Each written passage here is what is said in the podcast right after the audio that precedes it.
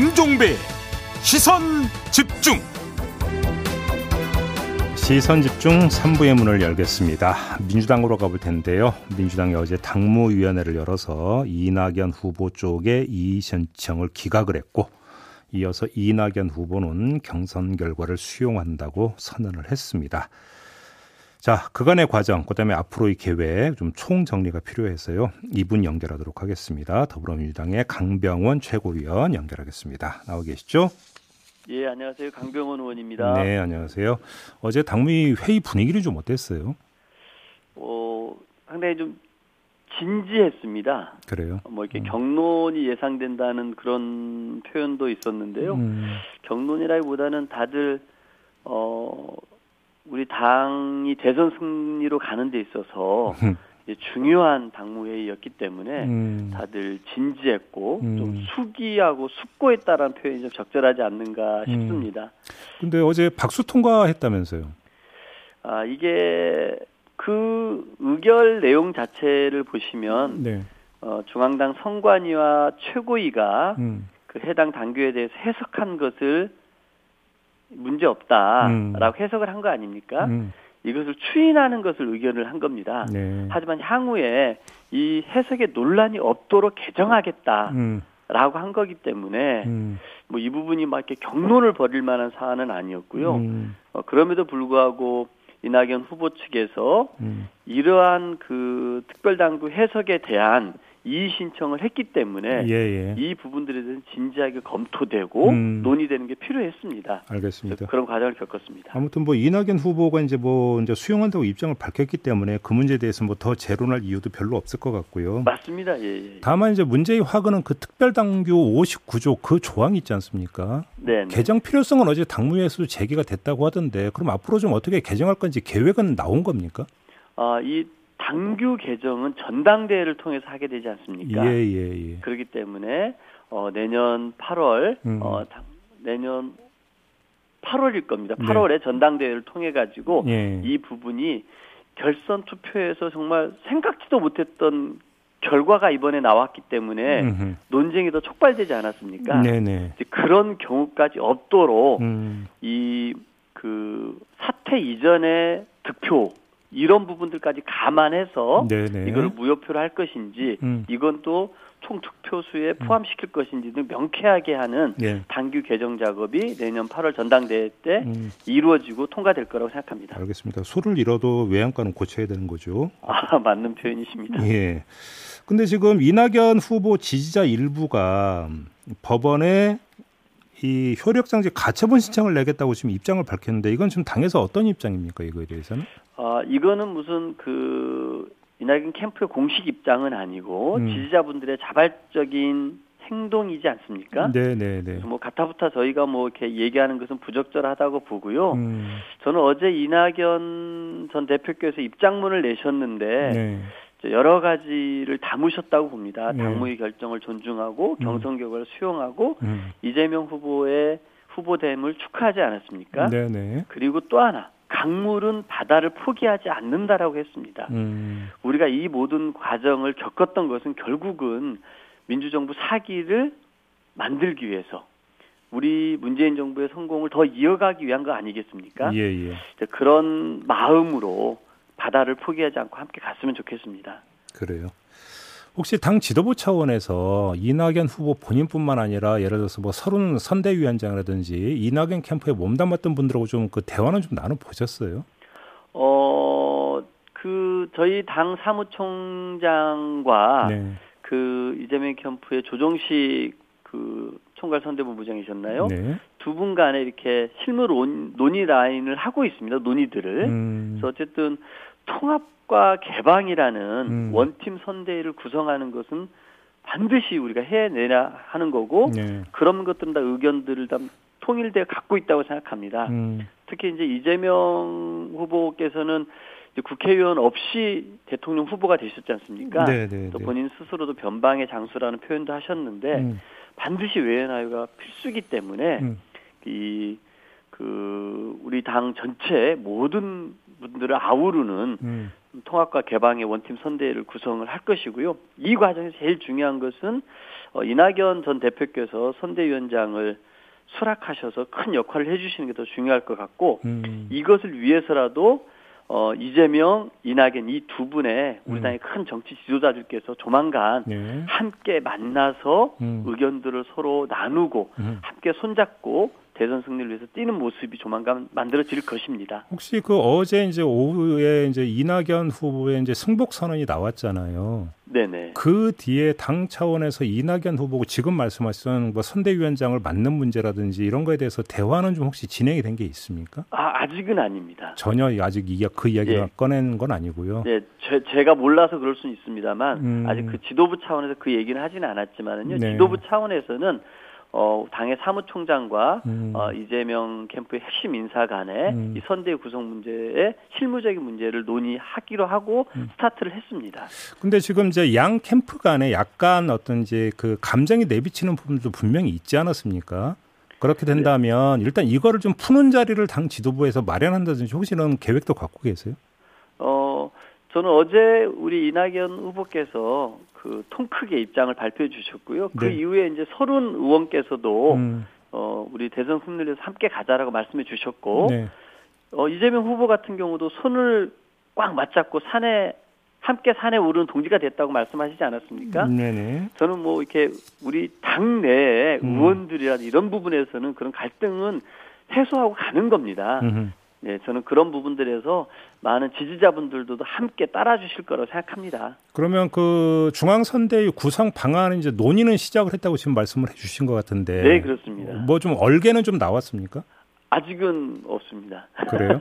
예를 들어서 원칙. 예를 들어서 유시민 그러니까 노무현재단 이사장이 오늘 퇴임을 하지 않습니까? 네, 네. 예를 들어서 이제 일각에서는 그 유시민 어떤 이사장의 뭐 지지 내지 합류 이런 것들을 전망을 하는 그 목소리도 있었는데 당에서 유시민 이사장의 뭐 선대위 합류라든지 지원 이런 걸 요청할 계획도 있습니까? 어, 아직까지 논의는 뭐 된 것은 없습니다만, 네. 그 이제 좀 그. 함께 최고위가 열고 하면서 으흠. 승리로 가는 길에 필요하신 모든 분들이라면은 적극적으로 예. 예. 손을 내밀고 함께 하게끔 하기 위해서 노력하겠습니다. 아 그래요? 네. 알겠습니다. 좀 약간 결이 다른 걸 좀 여쭤봐야 되겠는데요. 어제 그 대장동 티에프하고 고발사주 티에프 단장이 어, 지정이 됐죠? 네네 그렇습니다. 예. 그러면 이제 본격적으로 이제 티에프가 가동이 되는 거죠? 예 그렇습니다. 일단 한번 좀 이걸 좀 여쭤보고 싶은데요. 당 차원에서 대장동 의혹에 대해서 대처를 어떻게 해왔다고 자평하십니까?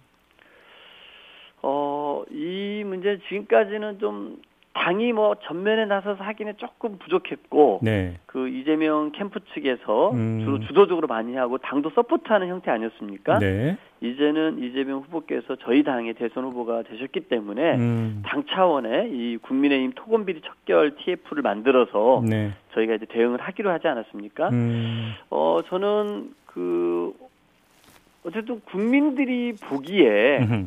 이렇게 돈이 흘러간 거는 곽상도 아들 오십억 퇴직금으로 예. 드러난 걸 보면은 국민의힘으로 돈은 갔단 말이에요. 음. 그리고 연관돼서 이름 떠오르는 사람들을 보면 죄다 국민의힘 쪽으로 연관돼 있지 않습니까? 네. 근데 혹여라도 이게 무슨 그 유동규라고 하는 분을 통해서 이재명 지사 연관이 있는 거 아니냐라고 음. 의구심을 갖는 부분이 있는데 음. 이 부분에서 명쾌하게 그, 그 개발업자들과 국민의힘이 주 몸통이라는 것들을 명확하게 밝혀내기 위한 저희 당의 적극적인 노력이 앞으로 진행이 될 것입니다. 바로 그 점 때문에 제가 질문을 드렸던 건데요. 지금 네네. 당 차원에서 이 문제를 이재명 후보와 연관된 문제로 해석을 하면서 소극적으로 대처했던 게 아닌가 싶은 그러니까 그 생각이 들었을 때 질문드렸던 부분이 하나가 있고 또 한 가지는 지금 최고위원께서 말씀하신 대로 국민의힘 부분들이 있다면 경선 과정이 진행됐었더라도 당에서 대처할 수 있었던 문제 아닌가 싶은 문제의식에서 한번 질문드렸던 거거든요. 아, 예. 근데 그 부분 같은 경우는 이게 참 경선 중이다 보니까 음. 참 애매하게 좀 저희들이 좀 스탠스가 있었던 게 있습니다. 근데 이제는 이제 경선이 끝났기 때문에 어, 저희 당이 좀 이 부분에 티에프까지 만들지 않습니까? 예. 보다 적극적으로 대응을 해서 예. 이것이 국민의힘 게이트라는 것을 명확하게 예. 밝혀내겠습니다. 그러면 그 과정에서 당 내부에서 예를 들어서 설훈 의원 같은 경우가 이제 주도적으로 제기를 했던 뭐 이건 뭐 구속이 될 수도 있다라는 발언까지 나올 정도로 당 내부에서 의혹을 제기했던 부분들은 그럼 어떻게 정리를 하실 계획이세요? 아마 이제 뭐 설훈 의원님께서도 네. 어, 그런 얘기들을 몇 차례 하시는 게 있었는데요. 네. 저는 경선 과정이었기 때문에 음. 뭐 그런 얘기가 나올 수 있고 또 네. 설훈 의원님께서도 뭔가 뭐, 뭐 들으신 바가 있을 수는 있지만 음. 그런 건 철저하게 검찰 수사로 밝혀질 수 있다고 봅니다. 그래요. 하지만 결국은 음. 모든 범죄 이런 비리 사건의 핵심은 돈이 어디로 흘러갔느냐가 음. 핵심 포인트 아니겠습니까? 예. 저는 그런 의미에서 이재명 지사도 이재명 후보도 얘기하셨습니다. 단 일 원이라도 음. 뭐, 뭐 책임질 일 없다라고 했기, 했기 때문에 음. 저는 그 부분에 대해서는 잘 풀어질 거라고 생각합니다. 알겠습니다. 조금 전에 저희가 이 부에서 이준석 국민의힘 대표하고 인터뷰를 했는데요. 이재명 후보가 된 거에 대해서 땡큐라고 거듭 이야기를 하던데 그럼 민주당 입장에서는 국민의힘 후보가 누가 되면 땡큐입니까? 저는 뭐 윤석열이 되든 뭐 홍준표가 되든 뭐 다 저희는 충분히 네. 박빙의 승부에서 저희가 이겨낼 수 있다고 생각합니다. 음. 특히 윤석열 후보 같은 경우는 요즘 보면은 국민들이 정말 무슨 어떻게 저런 분이 대통령 후보일까 생각할 정도로 괴기스러운 음. 행동들이 많지 않습니까? 괴, 발언 하나... 괴기스럽다 하면 어떤 걸 뜻하시는 말씀이세요? 아, 손바닥에 왕자를 아, 끼고 예. 나오시고 음. 바로 또 그게 문제가 되니까 바로 그 다음에 교회 가가지고 성경책 옆에 끼고 교회 가서 박수 치면서 찬송가 부르고 예. 천공 스승이라는 분을 또 멘토로 모시면서 하고 이런 걸 보면서 우리 국민들이 도대체 우리 야당의 대선 후보가 저 정도 수준인가라고 정말 의아해하고 괴기스럽다고 느끼실 음. 것 같고요. 네. 또 하나는 이분이 이렇게 발언 하나 하는 게 뭐 호남은 뭐 민주당의 나발이었다, 뭐 대구 밀란 네. 발언이다, 네. 뭐 이런 발언들 자체가 음. 한 번의 실수가 아니라 정말 철학 아닌가 싶을 정도로 음. 연이어되고 있지 않습니까? 예. 저는 저희 다. 이재명 후보 입장에서는 어느 누구든지 다 상대할 수 있다고 생각합니다. 그래요. 알겠습니다. 자, 오늘 말씀 여기까지 들을게요. 고맙습니다. 네, 감사합니다. 네, 지금까지 더불어민주당의 강병원 최고위원과 함께했습니다. 세상을 바로 보는 또렷하고 날카로운 시선. 믿고 듣는 진품 시사. 김종배의 시선 집중.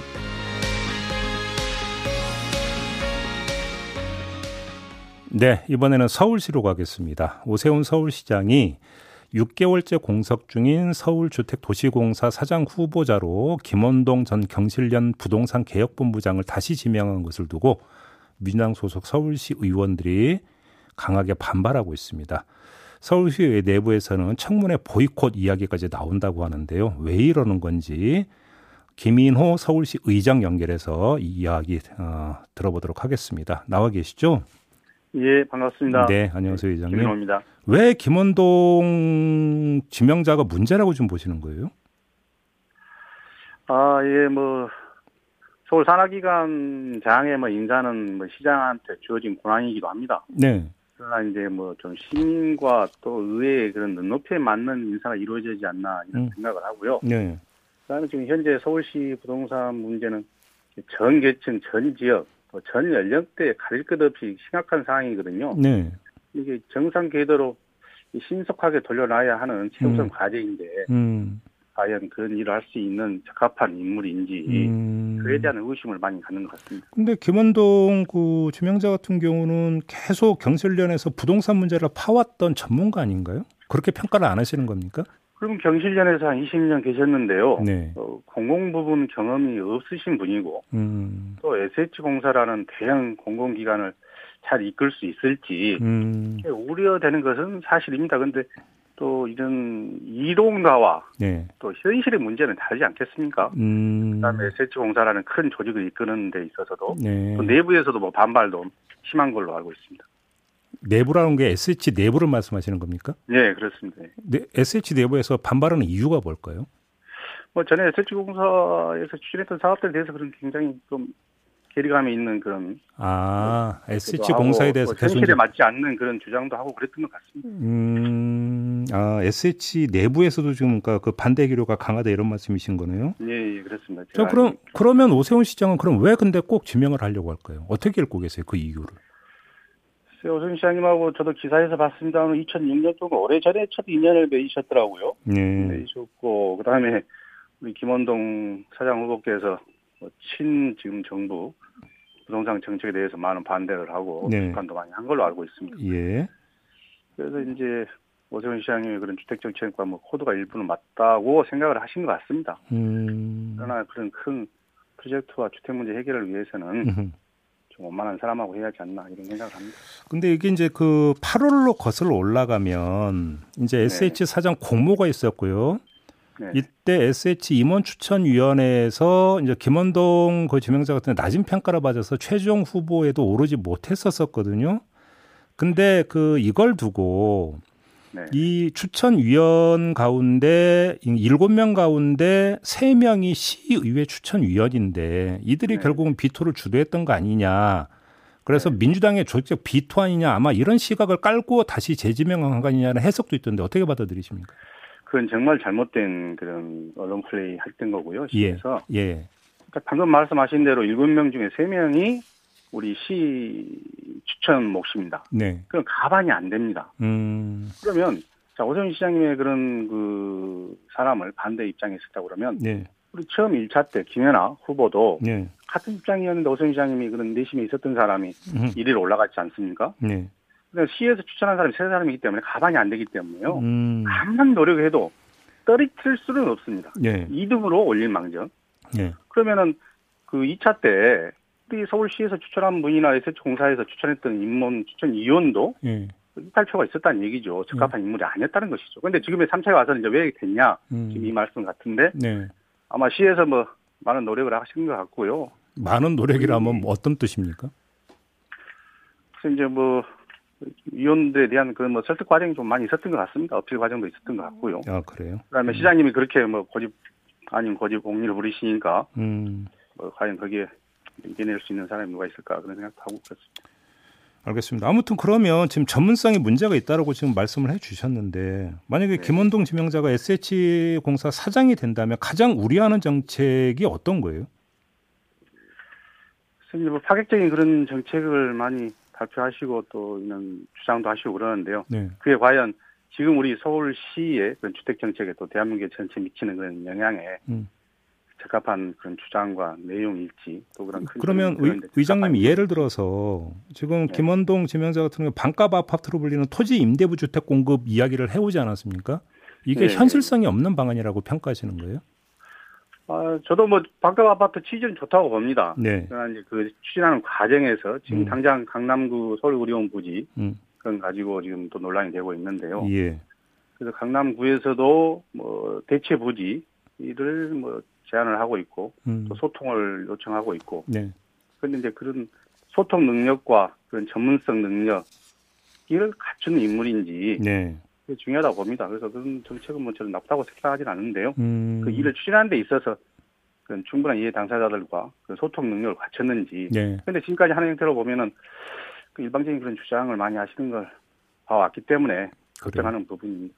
그러면 아무튼 그럼 요구사항을 한마디로 정리하면 오세훈 시장이 지명을 철회해야 된다 이런 입장이십니까? 아 이제 어쨌든 간에 임추위 그런 결과를 존중하는 차원에서요. 뭐 시장님께 이제 일 위로 올라가는 걸로 알고 있는데요. 네. 그래서 이제 인사청문회를 시의회로 요청을 한 단계가 남았습니다. 네. 넘어오면 예. 인사청문회에서 그만한 능력을 갖춘 분이고 소통 능력을 갖춘 분인지 음. 면밀히. 살펴보고 따져볼 생각입니다. 아, 그럼 청문회 보이콧은 안 하실 계획인 거고요. 청문회 진행이 되는 네, 거죠.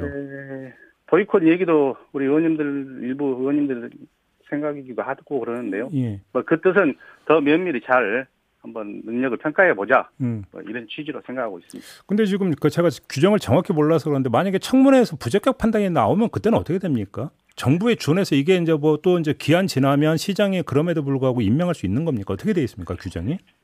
예, 인사청문회에서 부적격 어, 판결을 해도 판, 네. 결론을 내도 예. 어, 시장님 임명은 할 수 있습니다. 그러나 예, 그런 예. 진정한 소통의 그런 협치의 생각이 아니라고 봐야죠.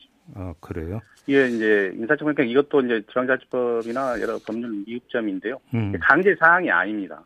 아 그래요? 예, 아, 그러니까 서울시하고 서울시의회하고 협약에 의해서 장관 임명하는 거고 과정이 거의 똑같군요. 그러면. 예, 그렇습니다. 음, 그럼에도 불구하고 만약에 그 오 시장이 임명을 강행한다면 그때는 어떻게 했을 계획이세요, 그러면? 뭐 그런 이제 거의 권한인데요. 뭐 네. 우리 시에 시에 할 수 있는 그런 방법과 수단을 동원해서 예. 의견을 내도록 하겠습니다. 알겠습니다. 다른 문제 하나만 좀 여쭤볼게요. 오늘 아침에 나온 네. 뉴스가 하나 있는데요.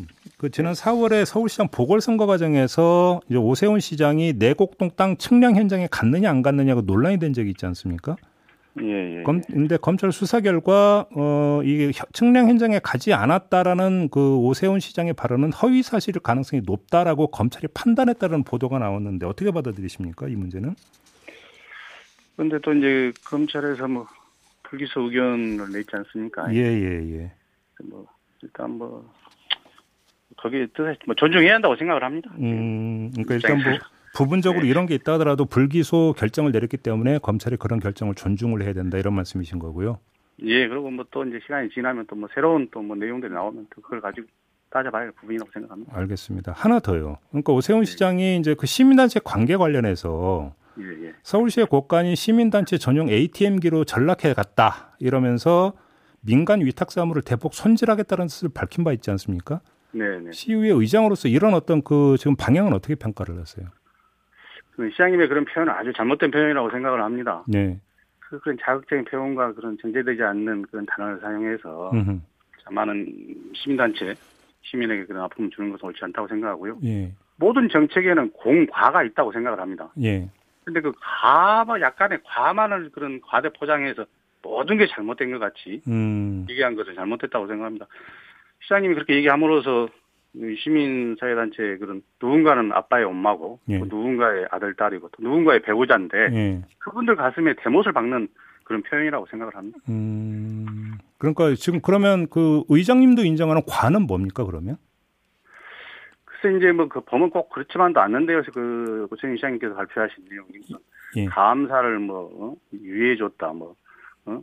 빼줬다 그런 게 아니고요. 음. 그 성과가 뛰어난 것은 좀 유예해주기로 했는데 유예해준다고 해서 뺀다는 게 아니라 상시 감사라는 게 있습니다. 네, 네. 문제가 있으면 상시 감사할 수 있는 것이고, 음. 그다음 고용 승계 문제가 뭐 어딘가 그제 발표한 것 같던데 팔십 퍼센트 이내로 뭐 고용 승계. 팔십 퍼센트 이상 뭐 고용 승계 음. 그 차이가 뭔 차이가 있겠습니까? 중간에 경계선인데 음. 그런 걸 가지고 그게 뭐 잘못된 과라고 표현하는 것은 음.